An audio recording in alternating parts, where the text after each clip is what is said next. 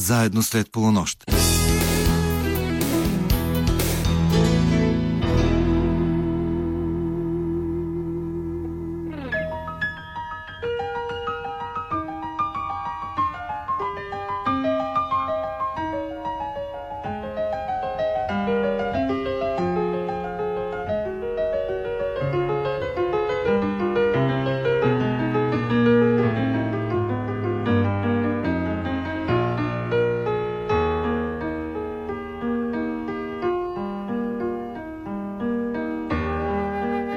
Добра нощ, уважаеми слушатели! Вие сте на вълните на програма Христо Ботев на Българското национално радио, където вече звучат встъпителните акорди на предаването Среднощен експрес. Екипът, който ще се грижи за вашето добро настроение в следващия час и половина, включва редакторът Ивайло Стефанов, музикалният редактор Тошо Йосифов и звукорежисьорът Росен Григоров. Аз се казвам Йордан Георгиев и с огромно вълнение и радост тази нощ ще ви срещна с един от най-титулуваните и обичани български спортисти в най-новата ни история. Един човек, който се е превърнал в емблема не просто на родната гимнастика, но и изобщо на българския спорт.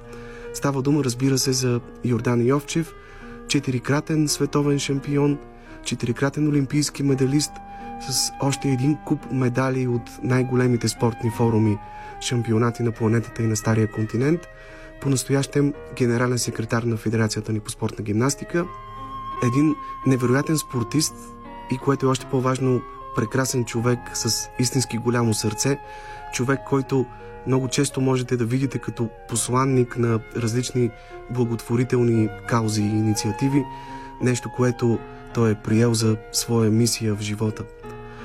С него ще се върнем назад по пътя, пътят, както беше озаглавен бенефисния спектакъл, с който той сложи край на състезателната си дейност през 2013 година, ще се опитаме да го накараме да се припомни някои паметни моменти от спортната си кариера, когато е стоял на най-високото стъпало на почетната стълбичка и е развявал българския флаг.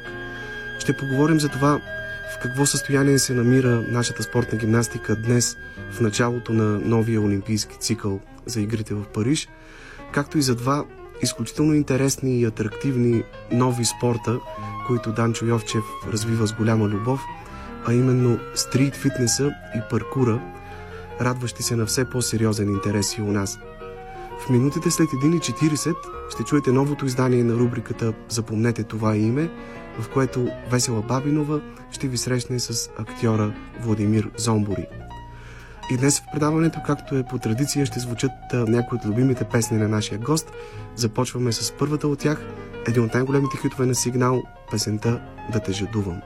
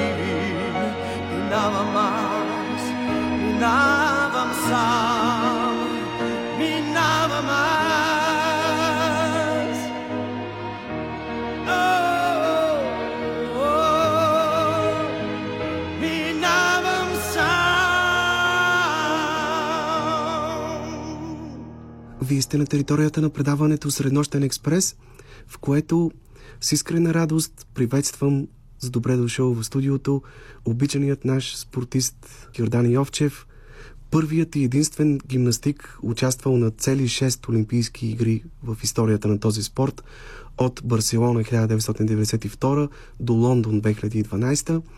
През 2016 година той беше прият в залата на славата на световната гимнастика, а вече повече от 10 години работи като председател, по-настоящем генерален секретар на Родната ни федерация в този спорт. И така, Данчо, здравей и благодаря ти искрено, че прие поканата ни. Здравейте и от мен, на драгите слушатели на Българско национално радио и разбира се, благодаря за поканата и за това, че имам шанс нали, отново да разкажа за миналото, когато бях спортист и разбира се за настоящето, на което те първа са, нали, ще бъдем а, така горди с себе си и с поколението, което подготвяме. Дай. Боже, наистина. Как всъщност се случи така, че гимнастиката се превърна в най-важната част от живота ти? Ти си роден и израснал в Пловдив, един град, който е дал на България много големи спортисти и шампиони, но обикновено децата като че ли най-често се виждат в мечтите си като футболисти, тенисисти, атлети, пловци. Гимнастиката като че ли не е сред най-така популярните спортове при тях. Ти как се запали към гимнастическите уреди? Да, наистина не мога да кажа, че е най-популярният спорт или се слави с някаква особена популярност, като футбол, тенис и така нататък. Започнах на 7 годишна възраст да се занимавам с този спорт и разбира се, благодарение на моя първи треньор и, откроват, и откривател на редица именити гимнастици в близкото минало, дължа изцяло на моя треньор Иван Славчев. Тогава бях в основно училище Христо Ботев, град Пловдив.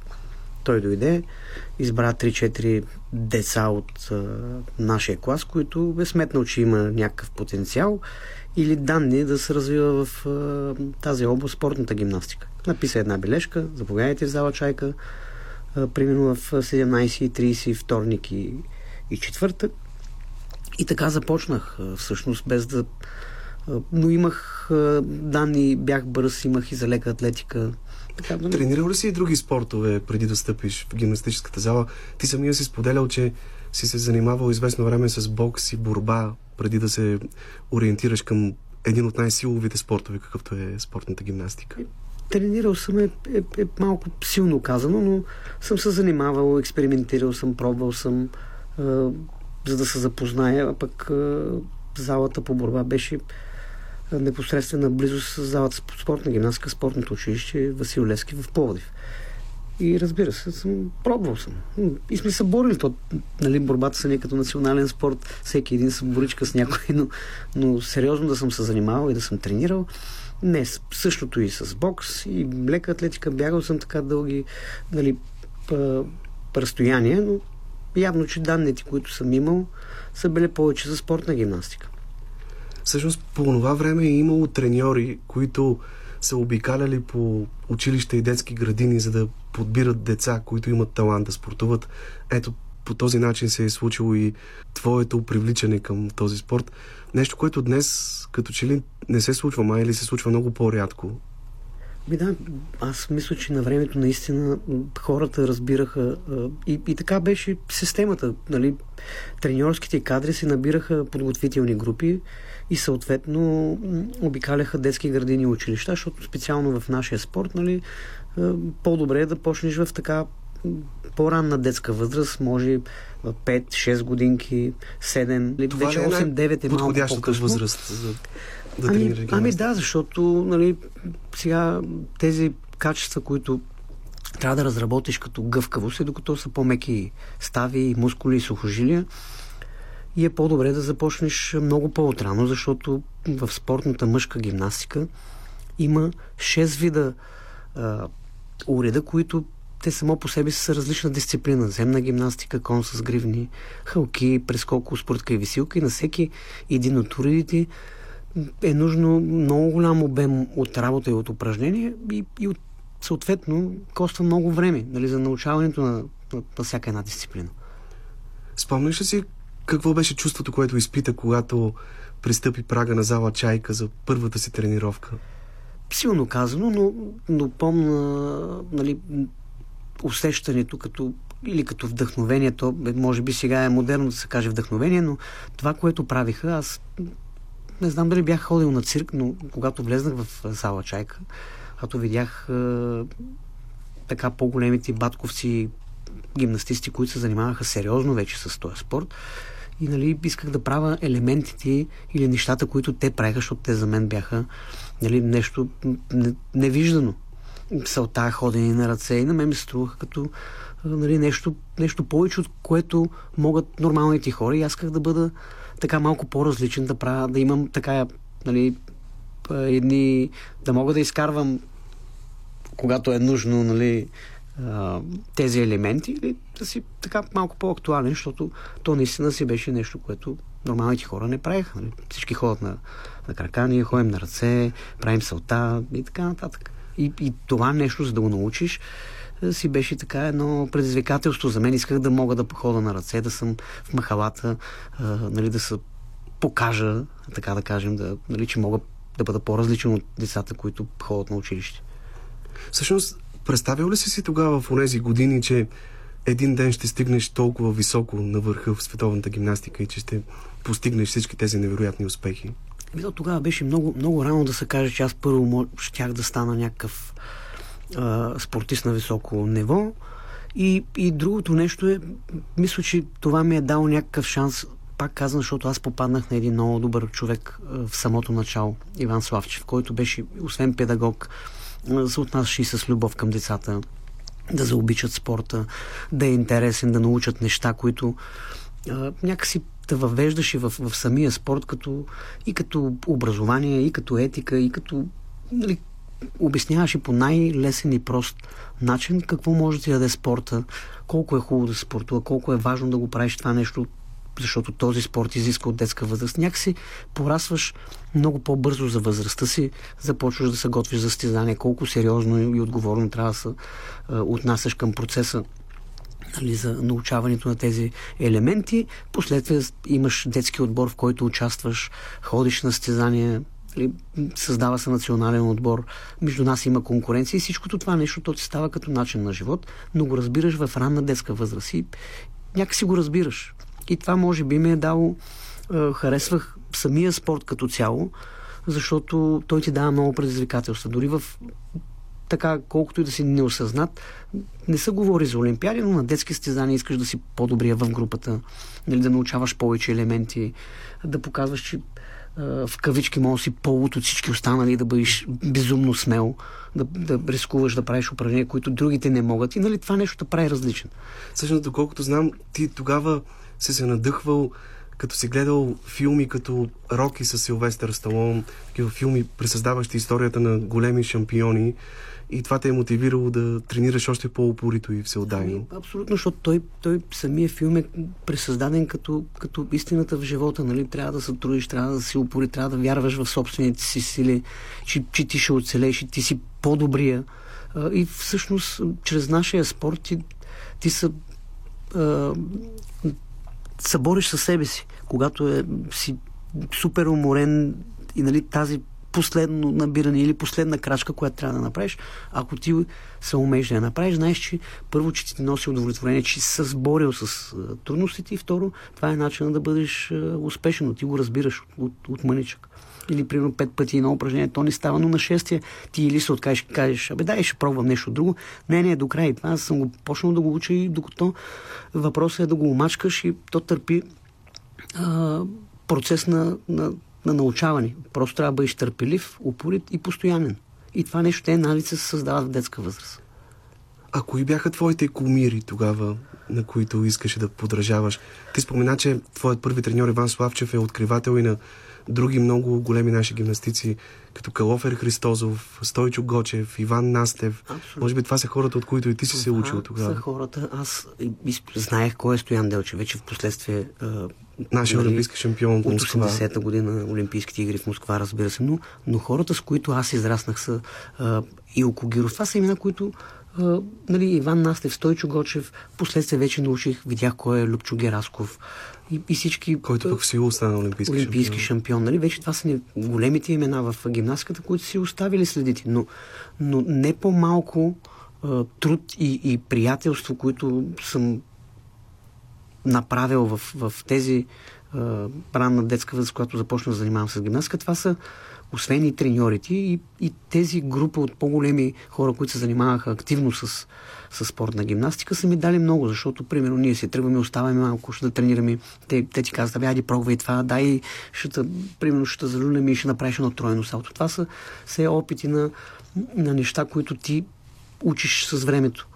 И това са наистина едни страхотни приятели, които с любов практикуваха този вид спорт и ти дават а, някакси предават тези емоции и това, и това желание за да, да можеш да учиш и да се състезаваш. А кога всъщност разбра, че искаш да се занимаваш професионално с спортна гимнастика? На колко години беше, когато взе това решение? Може би по-осъзнато, когато започнахме да нали, да се състезаваме и сега аз първо в детската възраст започнах да ги побеждавам на, на национално първенство, републикански първенства в детски възраст печелих или някой път съм ставал втори или трети, когато не си изпълна програмата, после се връщам, тренирам, искам да съм по-амбициозен, на следващото състезание се представя по-добре, нали? И вече в, в тези, това си желание да бъда успешен, нали, попаднах в национален отбор, не случайно. Завоювах се и местата, там имаше много други момчета, Иван Иванов, Красен Дунев, нали, в моята възрастова група, която бяха Илян Александров, които бяха много добри. Пенко Койчев, Иван Иванов е, от Пловдив, Иван Николов е, също от Пловдив. Вече Иван Иванов си, който стана голямо име в гимнастиката от Варна, но това е групата, която ти даваха мотивация и, и за да намериш място в отбора за 6 човека или разширен състав, трябва да полагаш много усилия. И започнахме да ходим на лагери в София, а, нали, отделни задачи с много по-голяма часово време като тренировки, после минахме на индивидуален план на обучение, за да може да съчетаваме а, образование и спорт. И ти някакси вече по направление се вижда, че като имаш данни правим един силен отбор, правим двустранни срещи. Тогава правихме с РСФСР една от първите в Полша за първи път излезнахме, така ако мога да кажа, в чужбина. И този интерес виждаш, че има за какво да се бориш. Имаш шанс да покажеш, че не случайно си избран онова дете с потенциала и да го разгърнеш. И това е ниша, която първо ще ти харесва и го правиш с любов и второ а, може да бъдеш успешен и те двете а, неща върват, те са взаимно свързани. И като говорим за успехите, първият медал, който печелиш от голямо състезание е среброто в многобоя на Европейското първенство за юноши в Атина през 1991 година като още на следващата година участваш и на първите си Олимпийски игри в Барселона. Тогава си едва 19 годишен. Какво се спомняш от това твое дебют на олимпийско участие? Ами, сега аз преди да започне а, нали, участието ми 92 година на Олимпийските игри в Барселона, няма да забравя 91 година световното първенство, което беше квалификация за, за Олимпийските игри. Ние имахме един страхотен отбор. Стойчо Гочев, а, Иван Алексов, Митко Тасков, Калофер, Мариан Пенев, всички тези хора или поне една част от тях останаха в Америка след ние се квалифицирахме и аз бях, така да кажа, забойчика тогава в отбора. Най-младото момче, пробиващо, намиращ своето място сред националния отбор мъже, представяш България. Ние преодоляхме квалификацията, класирахме се за Олимпийски игри и вече една част от отбора като остана, аз вече едва ли не на Олимпийските игри бях така основен играч в отбора с нови а, попълнения в тях И Олимпийските игри си мислих, че тренирахме много, че сме актуални, че нали, може да правим някакви финали. Не като аз специално за себе си говоря, когато отидах там, видях, че хората правят. Нали, те, разбира се, бяха и по-възрастни от мен, с много повече опит. Но като видях нали, една пълна зала, публика и викам, аз съм стигнал до Олимпийските игри и въпреки това, че съм много малък и искам да бъда като тези звезди, които печелят медали, защото... Там един от твоите комири, Виталий Шербо, стана 6 кратен олимпийски шампион. Уникален, 6 медала уникален златни. шампион. И, и китайци Ликсяо Шуанг тогава бяха те са двама брати. И аз подражавах, исках да правя нали, не копи-пейст на елементите, които правят, но, но исках да бъда като тях, исках да бъда успешен, исках да печела медали. И 92 година всъщност така по-осъзнато, като 19 годишно а, момче, а, нали, си казах, че това е нещо, което наистина аз искам да се занимавам с него. И, и това е моя път с... а, Ще се занимавам с спорт. Добре, ще продължим разговора след малко, но сега ще чуем една песен. Миналата седмица тук при нас бяха двама от членовете на група Фактор, Оги Цолов и Веселин Тодоров, създателят на групата. Тогава не ни остана време в предаването да чуем един от техните хитове Главната улица, но сега тази песен ще прозвучи специално по избор на нашия гост Данчо Йовчев. Благодаря.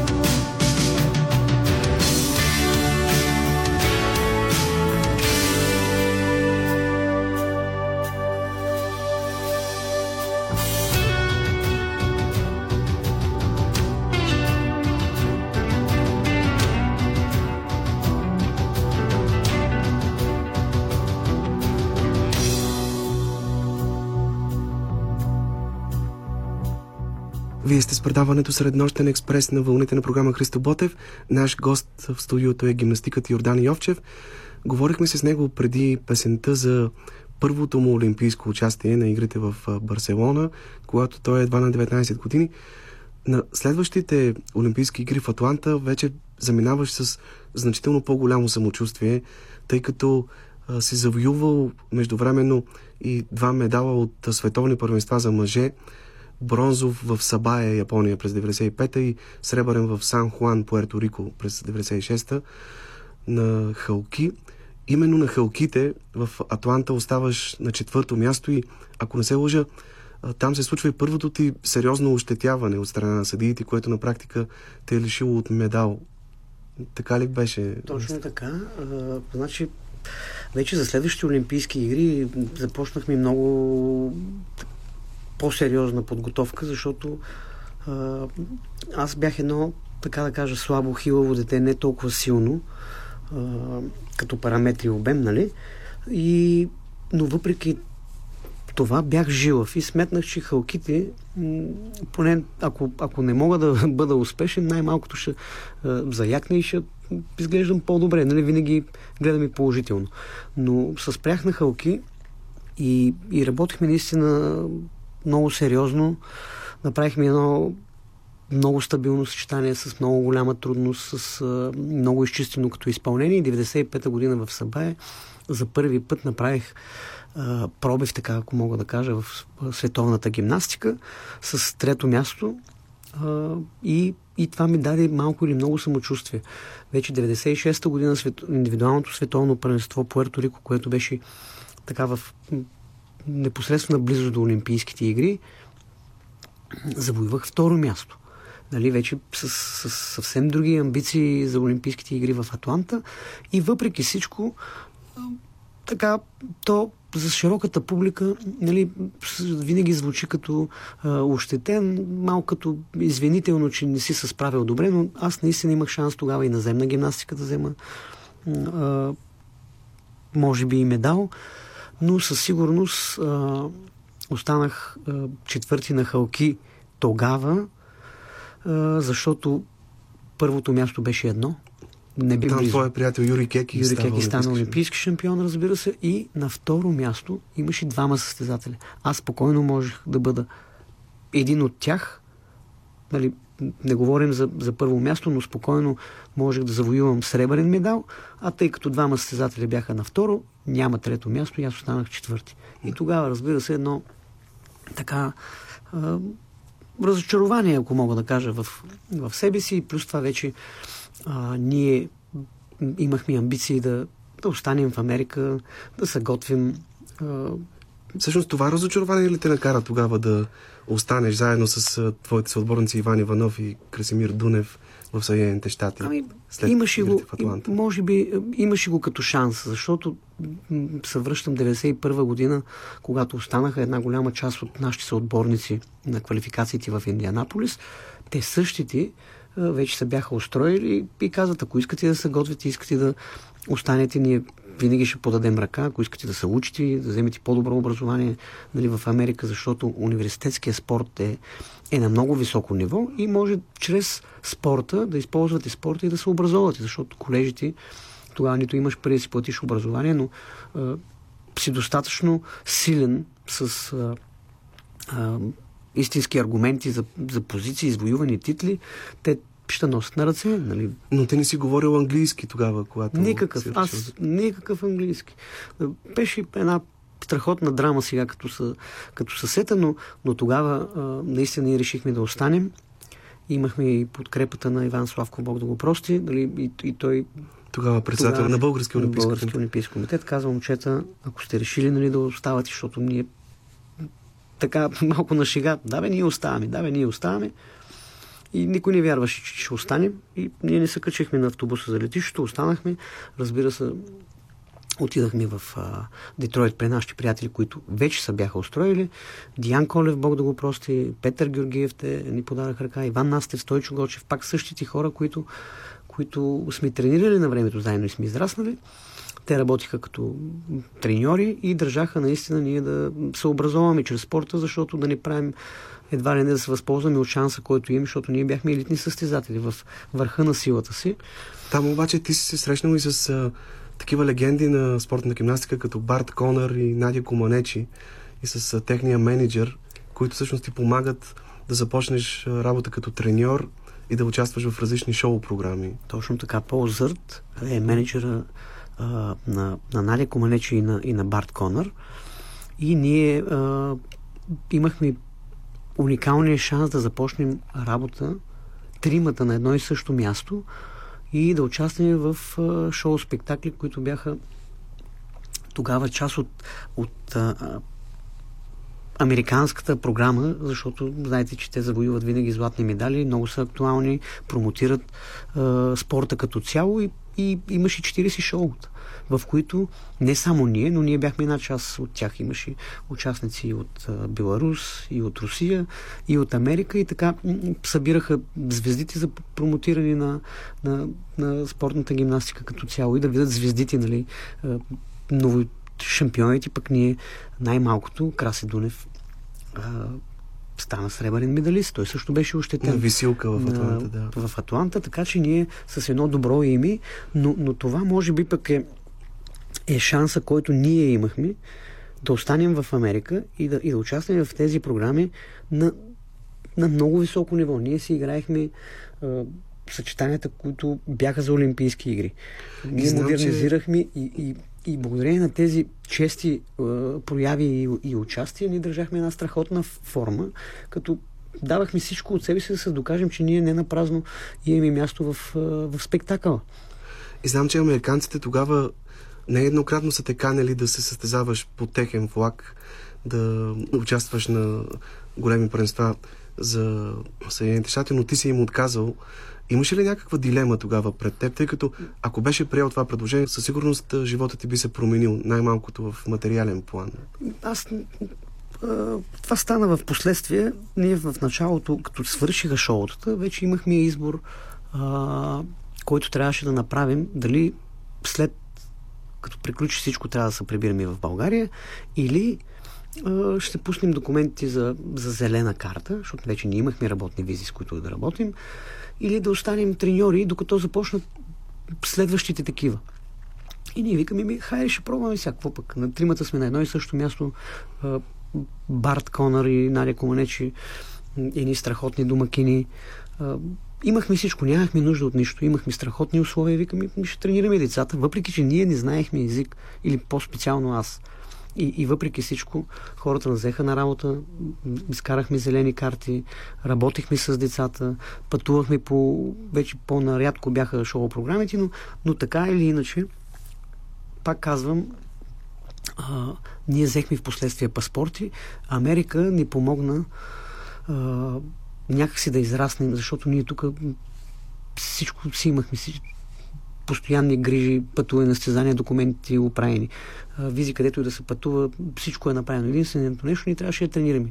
А там най-малкото трябва да научиш език. Сблъскваш се с, с неща, които никога не си правил и, и, и казахме, окей, тук ще, ще пробваме да, да се реализираме. И аз продължих в последствие да се занимавам с а, спортна гимнастика. Пак казвам, защото ти... някак си останах четвърти. Единственият от тези трима състезатели, останали в щатите, ти решаваш да продължиш да се състезаваш на най-високо ниво за България, а не за Съединените щати. Вътре, точно така. Защото аз някак си дълбоко в себе си усещах, че не съм дал имам, имам още път, който трябва да извърва чрез спорта. Знаех, че имам сили, имах желание. И, и това четвърто място, след като аз един път съм станал трети, един път втори, и то съм а, на световно първенство, защото световното първенство е изключително силно и сериозно състезание. Даже понякога световното първенство, особено на отделните уреди, когато има тесни специалисти, ти се бориш с 200 човека на един, на един уред. Значи аз имах шанс и викам, ще продължа.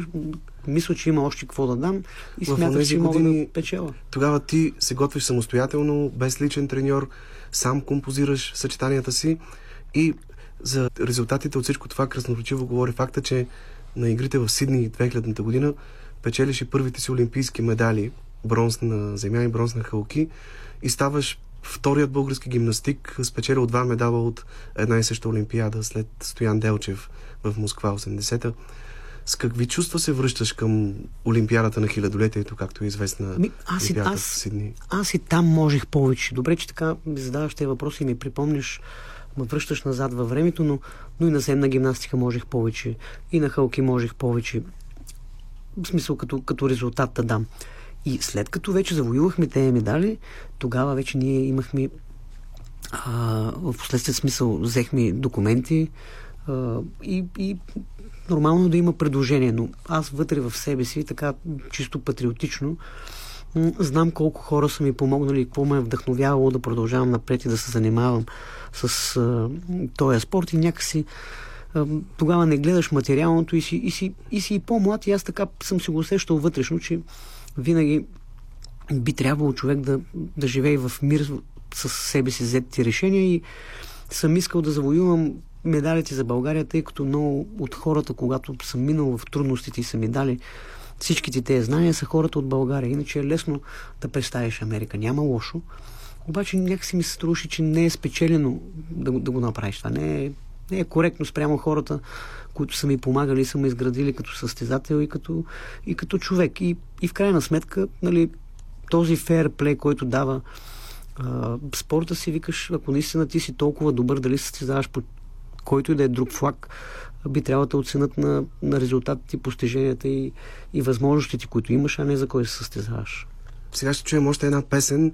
Данчо Йовчев спомена, че като малък е обичал много цирка, затова може би няма по-подходяща песен от песента Клоунът на Васил Найденов, с която го поздравяваме сега.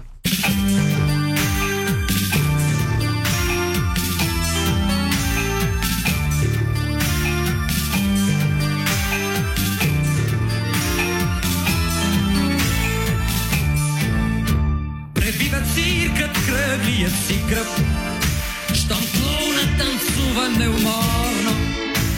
Но външността излята в кълъп Разпада се в тясната гримьорна. На масата е другото лице. Разтегнато от смях наивно бяло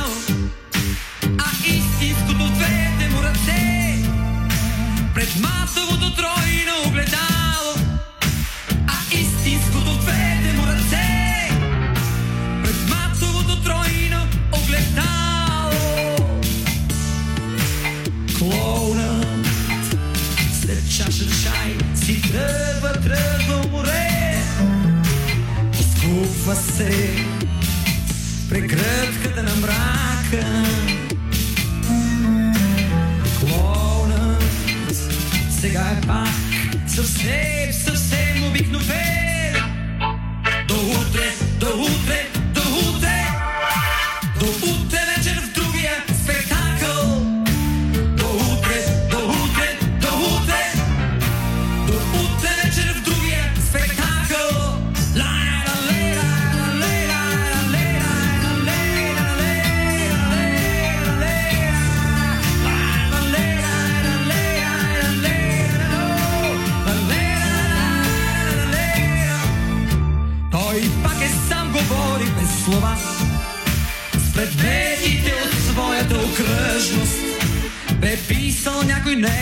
за това Че клоунът винаги е тъжен. Макар, че не на всеки в този свят Безценното предимство е донесъл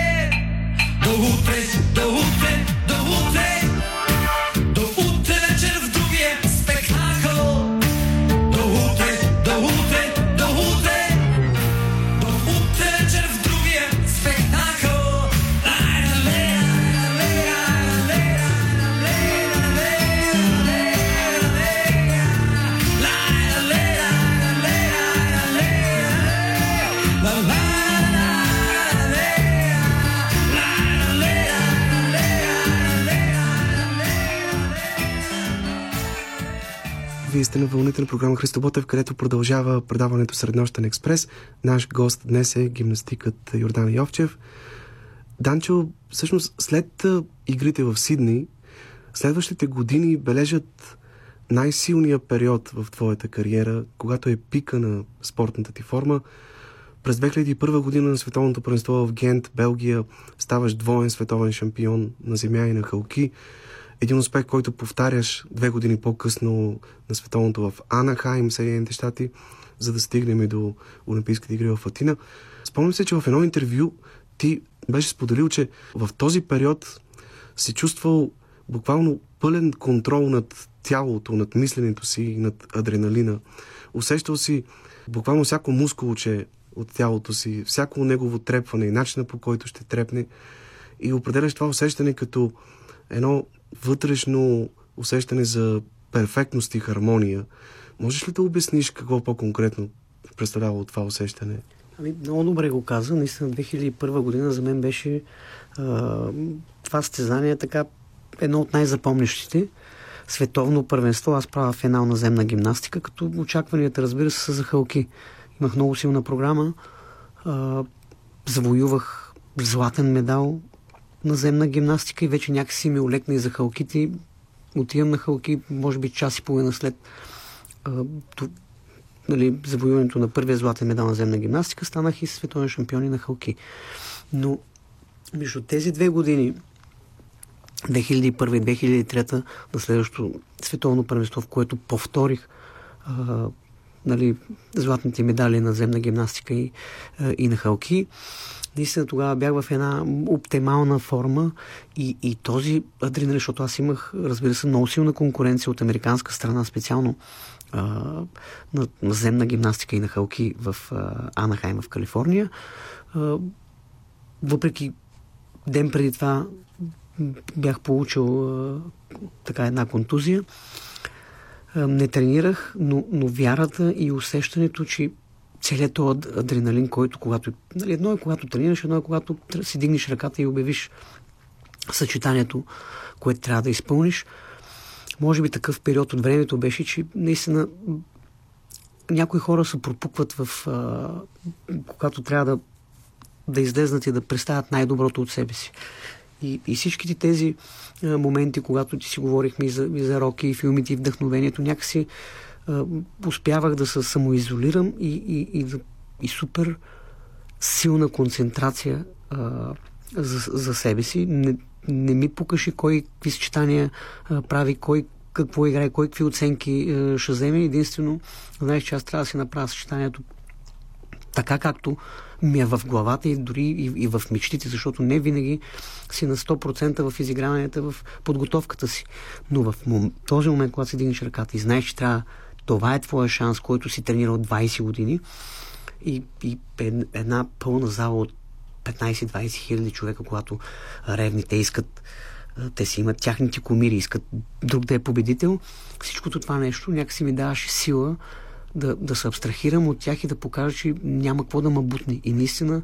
Тоест ти се абстрахираш от това огромно напрежение, някакси, когато знаеш, да, че... този адреналин можех, някак се успявах... В рамките на 30 секунди трябва да покажеш това, за което си се готвил да. 2, 3, 4 години пред препълнена зала, а предполагам тежат и очакванията на българските фенове, особено да, на Олимпийски но, но, това, но това някакси ми даваше мотивация, не, ме, не ме плашеше, а, а тези очаквания към, към, към мен ми даваха сила. И, и дори един на пръв поглед елементарен кръст да направиш на кълки, които всички го знаят, много нали, от, от самите емоции, от самия адреналин, ти понякога ти треперят пръсти. Аз някакси се умявах хем да бъда силен, хем да бъда спокоен. Как се концентрираш преди голямо състезание? Изиграваш ли съчетанието най-напред в мислите си, в главата си, преди да се О, хванеш за Да, винаги си го представям. Знам си моменти, в които трябва да бъда изключително прецизен. Знам кога трябва да съм спокоен. Знам кога трябва да дам повече сила или повече да замахна, защото халкити, колкото е силов уред, той е и махов уред.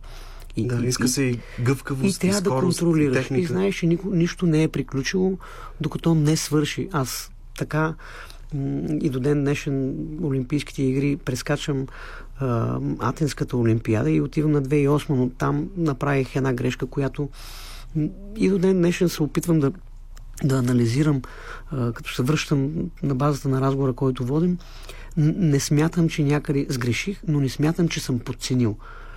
И но направих грешка, която никога не съм правил и тя е доста елементарна, но те лиши от, Всъщност, ти от медалите. Тогава включи в съчетанието си едно упражнение с невероятна сложност, физически много трудно упражнение, което никой друг гимнастик тогава не е правил.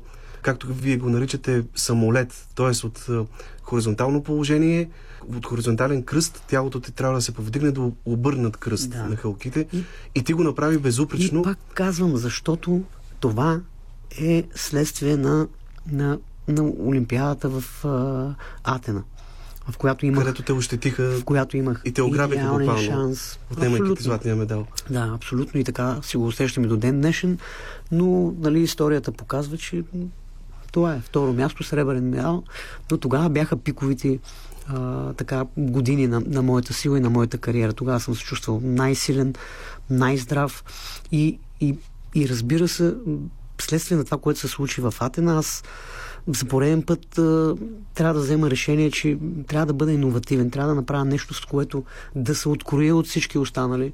Не, че, не, не, че ми беше слабо съчетанието в Атена.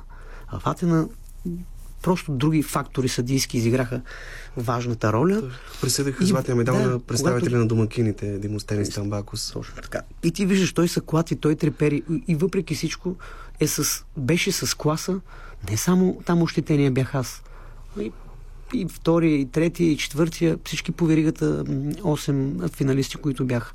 Но, но в спорта го има това нещо и най-важното е, че ние, наш, аз и моя екип, които се готвихме толкова а, време за тези Олимпийски игри, нали, в крайна сметка нямаме огрезения, защото ние тогава за момента давахме всичко от себе си и различни фактори са повлияли, да, за да бъда втори. Ти си споделял, че много повече съжаляваш за изпуснатия медал в Пекин.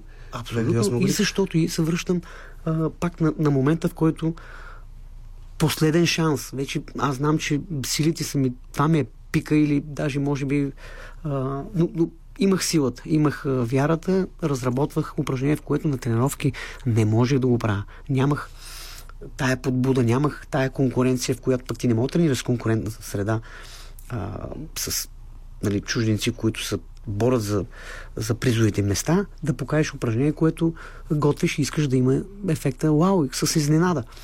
Нали? И, и, и отивам в Китай. Китай имаше страхотни гимнастици и продължава да ги има. Две момчета направиха тогава финал. И аз влизам в финала с втора като сила оценка. Втори резултат, да. Да, и знам, че това съчетание си го играя, аз съм го наиграл, наиграл, наиграл, имам опита, те постоянно излизат с нови момчета и, и трябва да взема решение дали да изиграя една чиста комбинация, да знам, че имаме а, шанса за второ място, защото нали, домакин и те не са слаби, и да очаквам а, психиката на, на останалите, защото аз бях след второ място, останалите не ги броях. Най-голямата конкуренция ми бяха в Китай, особено Олимпиадата е в Бейджин и викам сега, или, или те ще се пропукат, защото са млади, аз не съм ги виждал на състезания, те са, нямат този опит, но те пък железни. И, и ако изиграят, пък аз съм си пропуснал шанса да направя избора си а, за нещо повече, нали, пак няма да се чувствам окей, защото следващата Олимпиада вече след още 4 години а, нали, не знаеш какво се случва. И тогава направих този избор с ново упражнение, което съм се разработвал годините, подготвил съм си мускулатурата, да го, дали мога да го направя, защото е изключително сложно като силово упражнение и дали ще ми стигна, защото ние имаме 10 упражнения. И ако го направя в началото, да дам всичко от себе си, дали ще ми стигна за следващите 9, дали мога да ги направя така. Но въпреки всичко, аз решавам, взимам нали, решение, че ще правя нещо ново, заявяваме го като ново упражнение, което носи моето име. То пък нали, когато не си го правил, почваш в един момент да, да се чудиш, абе, дали ще стане, дали няма да стане, взех ли правилното решение, но нали, тогава стъпваш твърдо и казваш, аз този шанс не искам да го пропусна, защото съм бил втори, бил съм трети. Шанса да победиш Китай е когато направиш нещо различно и нали, тогава трябва да, трябва да покажеш нещо повече от всичко останало, ако искаш да спечелиш. Защото когато силите са изравнени, дали ще ти или Китай, там вече е много спорно.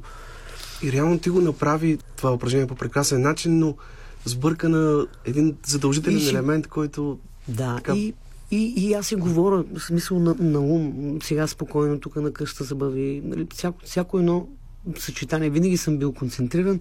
Не знам дали а, съм, съм се разхлабил чисто психически, защото не съм го усетил, ма то може просто да се е получило.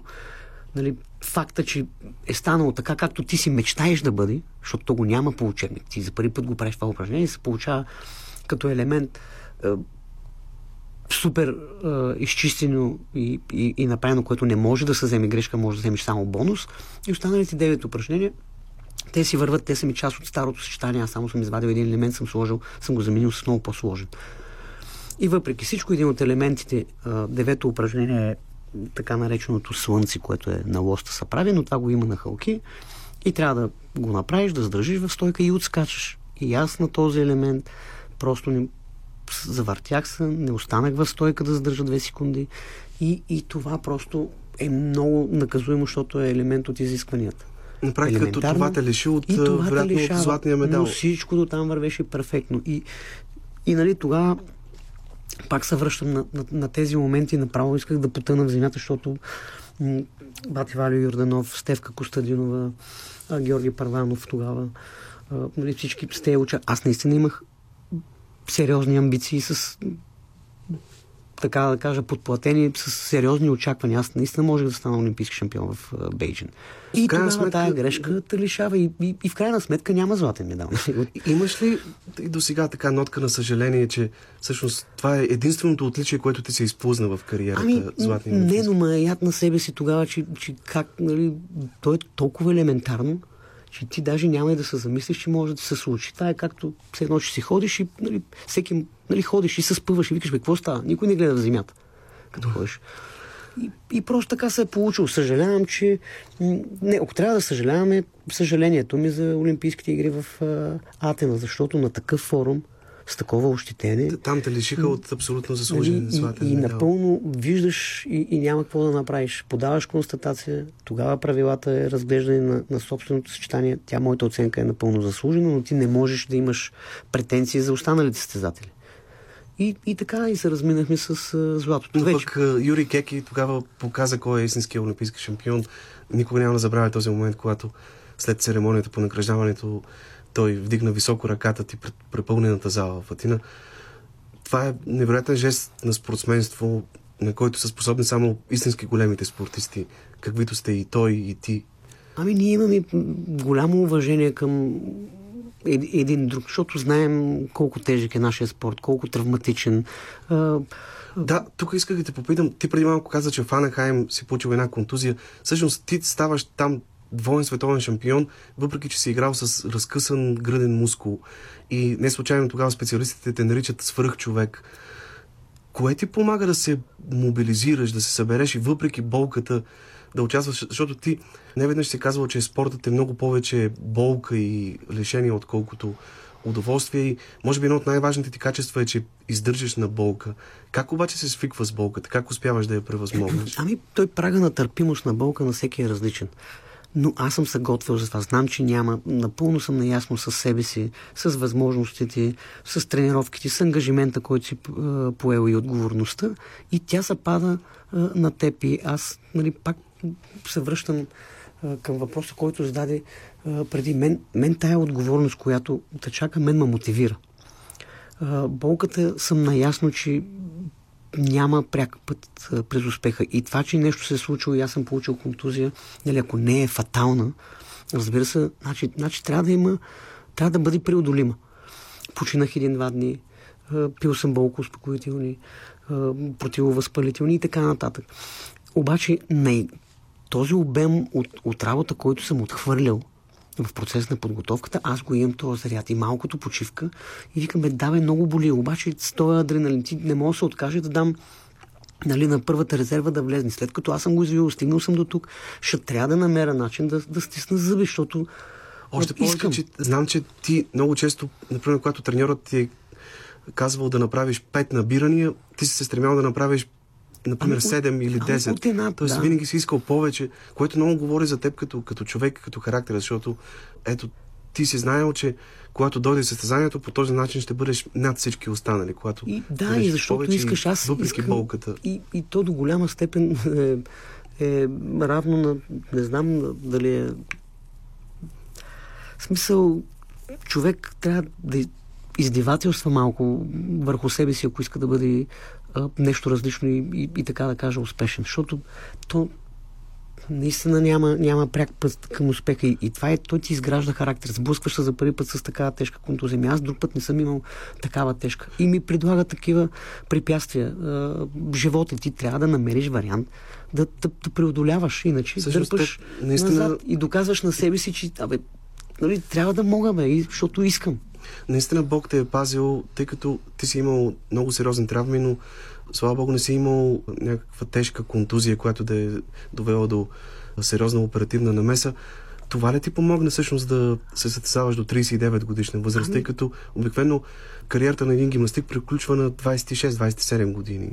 И, и, и това. Аз пак се връщам. Имах страхотни треньори, специалисти.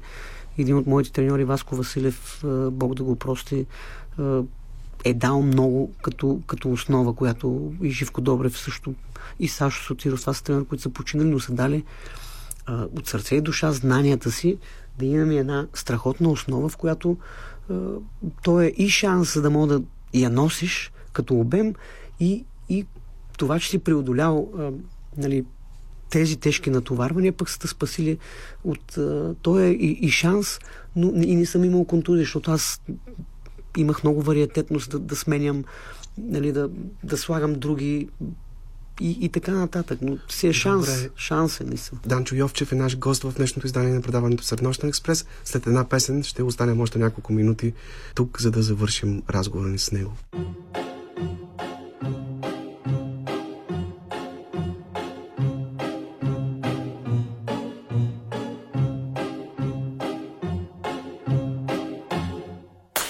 Sitting here in the boring room. It's just another rainy Sunday afternoon. I'm wasting my time, I got nothing to do. I'm hanging around, I'm waiting for you, but nothing ever happens. And I wonder. I'm driving around in my car. I'm driving too fast, I'm driving too far. I'd like to change my point of view. I feel so lonely, I'm waiting for you, but nothing ever happens. And I wonder, I wonder how, I wonder why. Yesterday you told me about the blue, blue sky, and all that I can see is just a yellow lemon tree my head up and down. I'm turning, turning, turning, turning, turning around. And all that I can see is just another lemon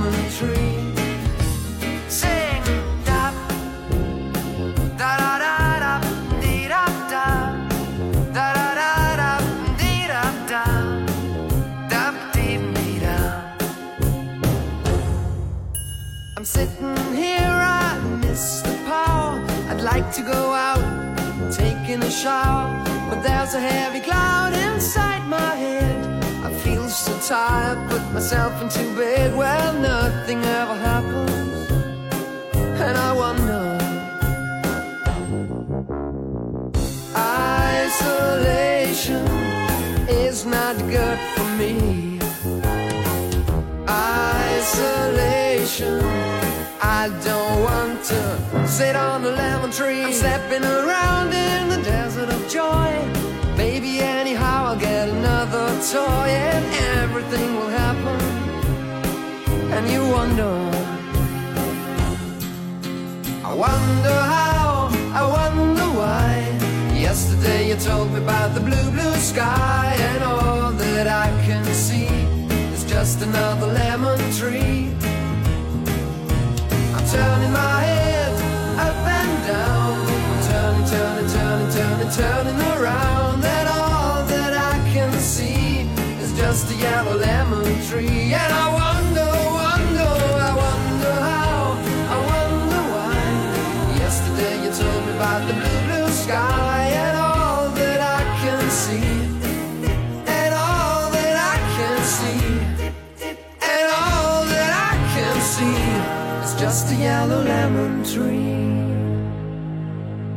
Вие сте с предаването Среднощен експрес. Още няколко минути продължаваме разговора с нашия гост Данчо Йовчев.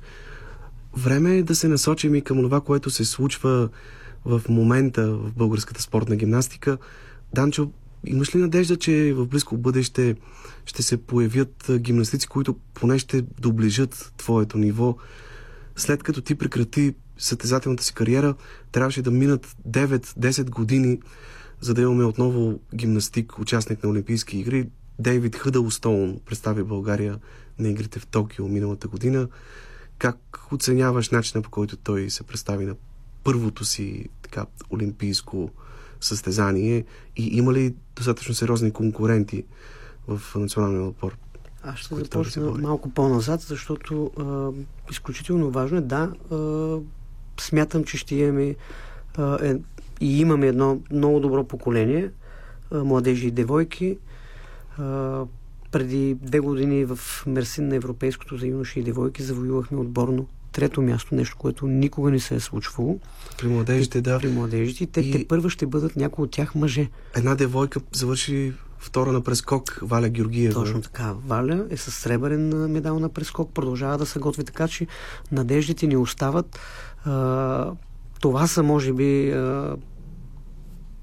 хората, на които разчитаме за в бъдеще да представят България на най-големия спортен форум Олимпийските игри. Надявам се още в Париж през 2024 година.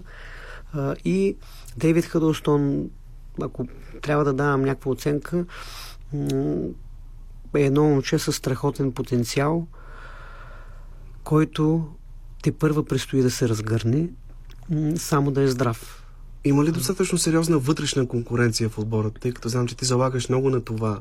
Ами той е много боец. И, и успоредка, и висилка са му уредите, които най- му се отдават.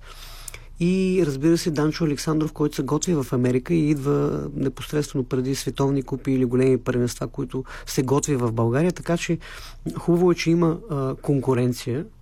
А, Дейвид, за да може а, нали, да, така, да, да разгръща потенциала си.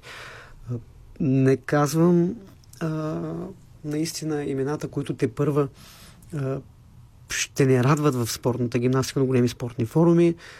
Две от момчетата, които се състезаваха вече в младежка възраст, ще направят 18 години, предстоят европейски игри, световни първенства, квалификация са в тази година и имаме наистина едно добро подрастващо поколение, което пак казвам, надявам се, че ще даде добри резултати и повод за гордост още на Олимпийските игри. А Дейвид наистина на Олимпийските игри изминалите в Токио не бяха най-добрите му, но надявам се, че ще предстоят а, по-добри времена за него, тъй като той лекуваше и контузия. А, нали, попречи му подготовката да мине по най-добрия начин.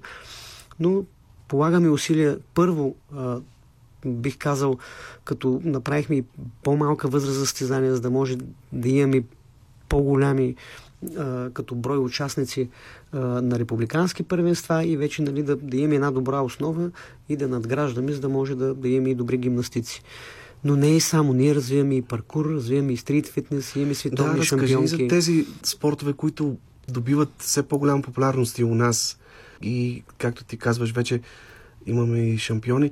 Миналата година единствената световна купа по паркур се проведе в София. Да, тя е разли... абсолютно тя е различна от стрит фитнеса, но Дани Христов, Жаси имаме, имаме... Жаси Свилинов, Цвети. Станева, Дани Христов станаха световни шампиони в стрит фитнеса. Това са имена, които правят фурор в стрит фитнеса. Те смазват конкуренцията, ако може така да кажа. Какво е специфичното за стрит ами, фитнеса? Какво го отличава от стандартния те фитнес? Са, те, така, така, те са лостажи. Те правят елементи, част от гимнастиката. В улична среда. фристайл, има съчетание, което е минута и половина. сглобяват елементи, които могат да изпълнят по най-добрия начин. И вече се гледа и прецизност. И, и нали, хубаво е, че имаме такива, такива уникални хора, които нямат нужда от мотивация. Те си имат собствена среда, тренират си, помагат си един друг, няма завист, няма нищо, което е страхотно за израстването на, на младежите. Страхотно се поддържат, печелят медали в България и на световни купи, където отидат, се представят наистина уникално и имат нужда от една малка подкрепа. Само да им кажеш какво трябва да изчистят, какво трябва да направят. Не, не искат много. Разбира се, хубаво да има повече такива площадки по междублоковите пространства, за да може нали, да се развива и този вид спорт, защото той е безплатен за тях. А паркура бяхме домакини септември месец за първи път ни гласуваха доверие на Българска федерация гимнастика, която от миналата година развива и паркур. А, направихме страхотно наистина състезание, благодарение и на и на общината, която ни помогна, и на държа да го кажа на фирма от Опел, защото те произведеха едно уникално трасе с най-много участници, въпреки COVID ситуациите. Отново ще бъдем домакини в и град Варна. най-добрите, всъщност първите 8 в, в световната ранглиста в и ние двете имаме... дисциплини за скорост и, и фристайл. Точно така и фристайл. Ние в фристайла имаме финалист, което означава, че за един спорт те първа навлизащ в България, ние вече имаме успехи. И се надявам наистина, че ще наградваме съвсем скоро. Делян Димитров стана съдия трета категория международна по паркура, аз станах съдия, така че искам и този спорт да се развива, защото а, има потенциал, има и желаящи, които да го практикуват. Отново пак трябва да спомена, че е изключително травматичен, но пък страшно атрактивен и септември месец ще бъдем отново домакини град София на Световна купа по паркур. А май е месец прекрасно. ще бъдем домакини на Световна купа по спортна гимнастика, което дава шанс на младежите във Варна да или тук? Във Варна. И да гледат, и, и да участват, и, и наистина да, да бъдат рамо до рамо с, с звездите в този спорт. Има ли шанс паркурът да стане олимпийска дисциплина, ако не ами, сега в Париж, то поне за Лос-Анджелес 2028? Такива са претенциите и на нашия председател и желанията, ако мога така да кажа. Нали, този спорт видимо се практикува в открита среда и е атрактивен. Харесване, много хора се занимават с него, така че в Лос-Анджелес 2028 са надеждите той да стане а, олимпийски спорт. Въпреки, че той е в, олимп... той е в гимнастическото семейство, което е олимпийски спорт, но е дис... не олимпийска дисциплина. Добре, и накрая на нашия разговор много ми се иска да те попитам как според теб можем да върнем децата в залите и по стадионите и какво би искал да кажеш сега на нашите слушатели, на тези, които самите те или техните деца биха искали да се занимават с гимнастика? Ами, аз мога да кажа, че тези треньори, които ходиха по училищата, може би са все по-малко. Не казвам, че ги няма. И и това е, ние като личен пример и родители трябва да даваме шанси, като видим, че нали, децата а, ги помързява или си лежат по дивана и си, ясно е, че всички цъкат на телефоните, но ние трябва да ги подбутваме, да даваме така кораж и, и знания какво носи спорта, за да може те да, те да практикуват. И, и да искат да, да имат а, някакви мечти, които са свързани с, с личните им изяви. Трябва да спортуват, трябва да се движат. Най-малкото не е задължено всички са олимпийски шампиони, но всеки един отишъл и направил нещо за себе си, защото той е за себе си е, е нещо хубаво и здравословно. Аз ти благодаря искрено за този разговор. Наш гост в днешното издание на предаването Среднощен експрес беше големият наш спортист Йордан Йовчев. Благодаря и аз.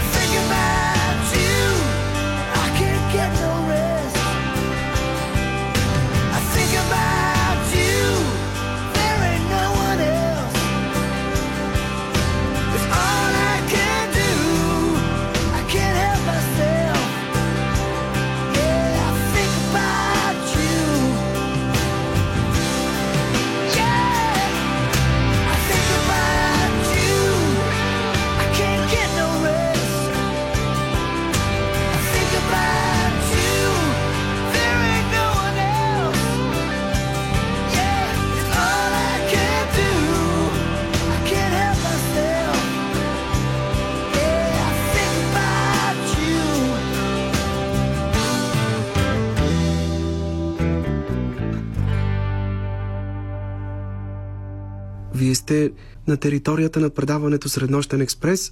В следващите минути ще прозвучи новото издание на рубриката Запомнете това име, в която Весела Бабинова ще ви срещне с актьора от трупата на Малък градски театър зад канала Владимир Зомбори. Здравейте, уважаеми слушатели! Аз съм Весела Бабинова, а вие сте с рубриката Запомнете това име. Благодарим ви, че тази нощ сте избрали да слушате именно нас този късен час. Днес мой гост е Владимир Зомбори, актьор, певец. Може някои от вас да знаят, че той е имал и такива опити на българската сцена. Той е част от трупата на Малък градски театър зад канала и има много какво да ни разкаже. Аз съм го поканила тази нощ, за да ни сподели повече за един филмов проект, който следва съвсем скоро всички да видим. Здрасти, Владо, благодаря ти, че се съгласи да бъдеш мой гост. Дълго отлагах тази среща, но ето, че тя настъпи в крайна сметка. Здрасти, Весела, не сме се виждали отдавна. Много се радвам да те видя. Аз знаеш, че след твоето творчество неизменно и съм ти фен на нещата, които правиш. Благодаря. А, да, много скоро предстои премиерата на В сърцето на машината, един филм на Мартин Макариев, който се случи в пика на пандемията през 2020 година, което доста ни помогна, колкото и така да звучи парадоксално. Самата пандемия направи така, че актьорския състав, който Мартин Макарев беше избрал, да бъде на лице и да има времето и възможността да случи този проект. Аз искам да те попитам, тъй като ето сега премиера имаше филма Петя на моята Петя и има голям успех. Хората доста така добри отзиви изказаха за него. Аз все още не съм имала възможността да го гледам, но сякаш аз си помислих, че се завръща надеждата в българското кино. Тя си се завръща периодично де, но сега, понеже бокс офисите Петя на моята Петя е на първо място в сравнение с доста други блокбъстъри и не само.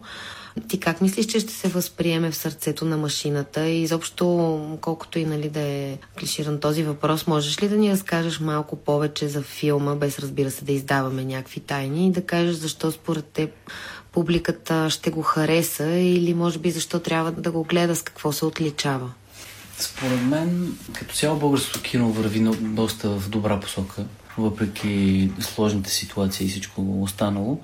Това, че се правят повече филми от най-различни хора, според мен дава възможност да изкристализира наистина нещо качествено във времето. А, колкото до нашия филм, силно се надявам да се хареса наистина на хората, така да вземе някакси по-трайно място вътре, в сърцата им, колкото и клиширано да звучи. Надявам се да остане във времето като един от добрите български филми. Аз имах възможността да го гледам няколко пъти, даже бяхме и на турне в Германия скоро. Имаше много, много добри реакции от хората, които го гледаха. Това е един филм, най-общо казано, филм за свободата на човешкия дух, въпреки всякакъв тип налагани ограничения, било то от обстоятелства, било то от хора или от някакви други такива външни фактори. И наскоро някакси го прозрях пак, като го изгледах филма, че той задава един въпрос. Бихме ли могли сами да си простим за някакви неща, които сме направили? Mm-hmm. Което е наистина много го има в този филм и, и отговаря до някъде на този въпрос. И според мен е много мултифункционален, много е филм, който не зависи от време и място или от националност, ако щеш на човек. Mm-hmm. Филм, който според мен може човек да препознае много лесно. А в крайна сметка бихме ли могли да си простим сами или Ами това е много индивидуално. Много индивидуално и може би зависи какво сме направили. Все пак ние се занимаваме с затворници във филма, хора, които са извършили много тежки престъпления и хора, които в края на края ще търсят някакво изкупление за всичко. А понеже спомена, че не зависи от време и място, националност и така нататък, първо да те попитам как се прие в Германия, понеже ти беше там, а пък Александър Санов беше в Лондон и ви предстоят още доста градоведе. Как го приемат хората? Ми приемат го много добре. Даже имаше такъв лек елемент на изненадани лица след самата прожекция. Че е хубав. Ами да, хората, тъй като няма премиера в България, те нямат никаква информация за този филм. Нямат никаква... Все още няма, но предстои. Да, ще предстои, кажем за това предстои, накрая. Но те нямат абсолютно никаква представа от това, какво да очакват, mm-hmm. за какво и да реч. Никой не им е казал, някой приятел или роднина от България, бе, иди го гледай или не го гледай изобщо. И беше много интересно да ги видиш тия хора, които са буквално първите зрители на филма, mm-hmm. но имаше много развълнувани хора. Наистина филма успя да ги развълнува.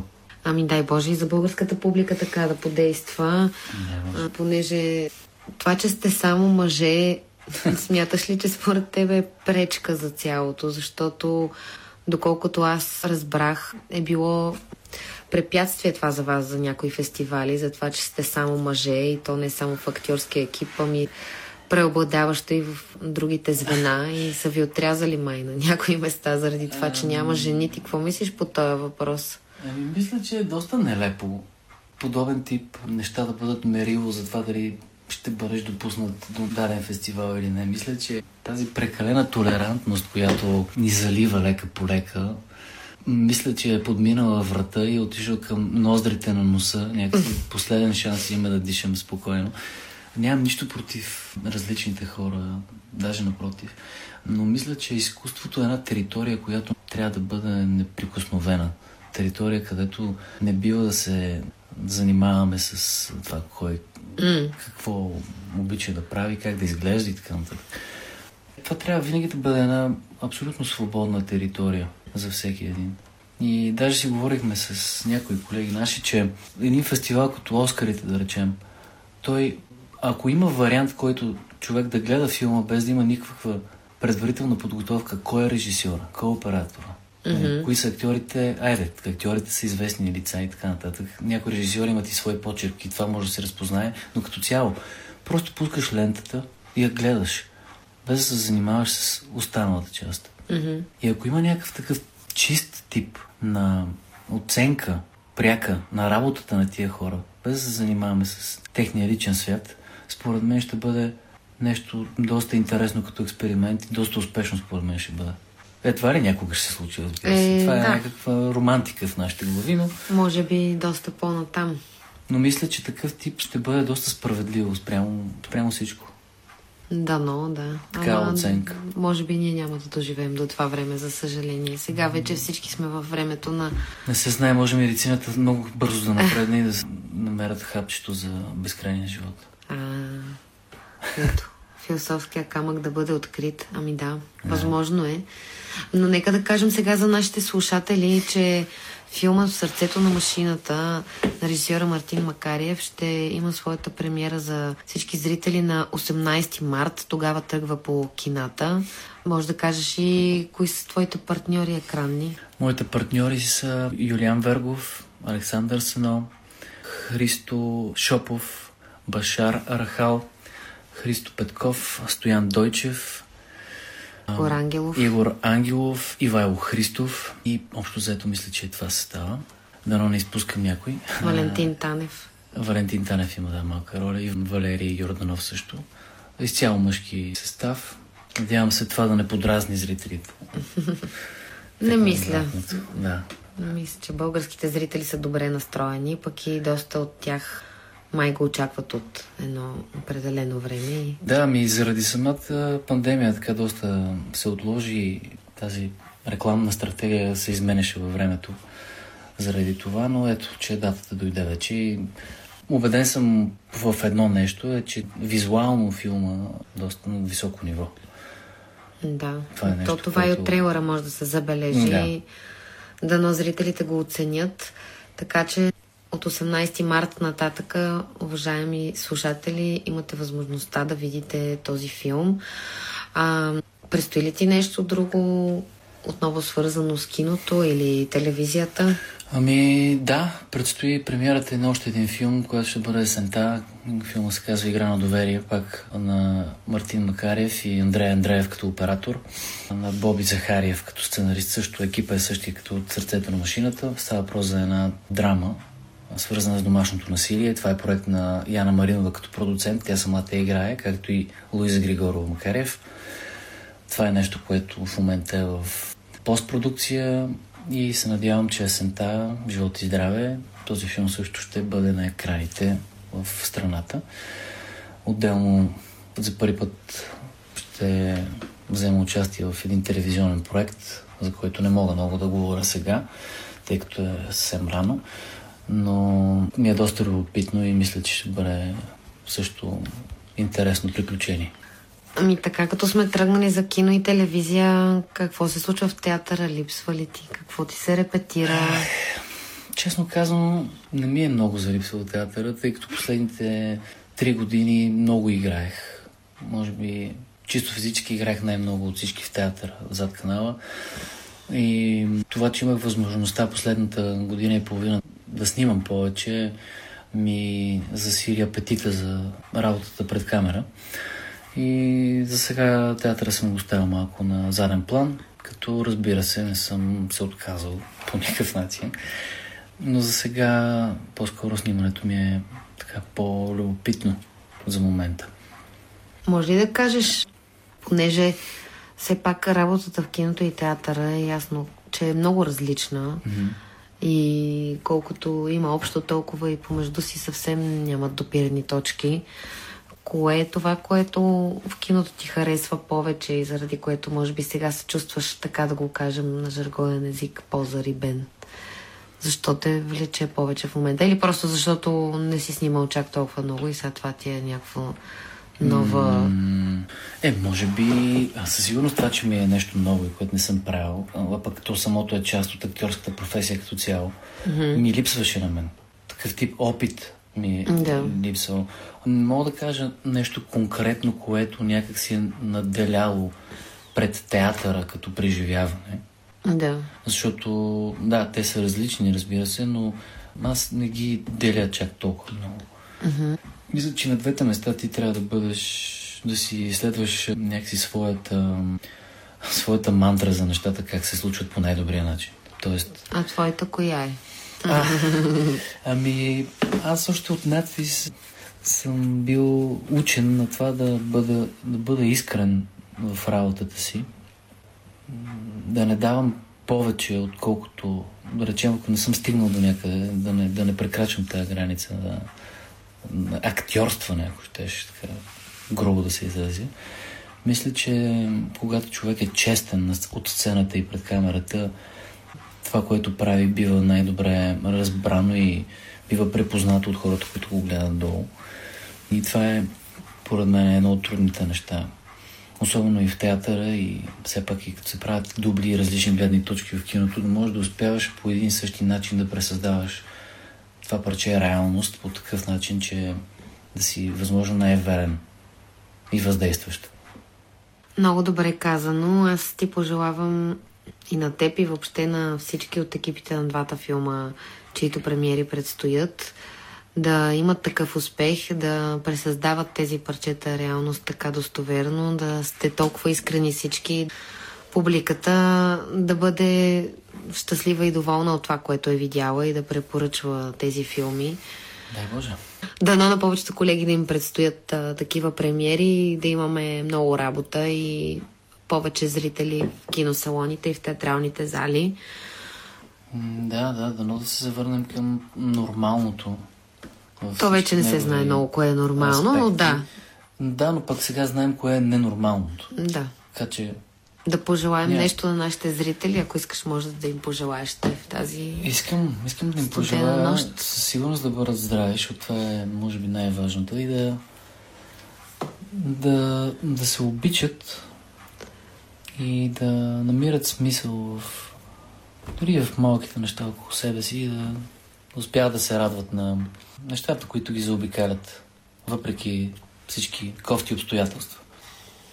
Един добър завършек в тази нощ. Аз ви благодаря, че бяхте отново с нас. Аз съм Весела Бабинова, а това беше Владимир Зомбори. Запомнете това име. Благодаря ви, че ни слушахте. Надявам се да ви е било приятно. Лека нощ и ако сте в колата, карайте внимателно. Ако не, завивайте се през глава. Уважаеми слушатели, това беше всичко от нас за днешното издание на предаването Среднощен експрес. От мен, Йордан Георгиев и от името на екипа, с който работихме за вас през последния час и половина, ви пожелаваме лека нощ и много успешна седмица до следващата сряда след полунощ. May you have auspiciousness and causes of success. May you have the confidence to always do your best. May you take no effort in your being generous. Sharing what you can, nothing more, nothing less. May you know the meaning of the word happiness. May you always lead from the beating in your chest. May you be treated like an esteemed guest. May you get to rest. May you catch your breath. May the best of your todays be the worst of your tomorrows.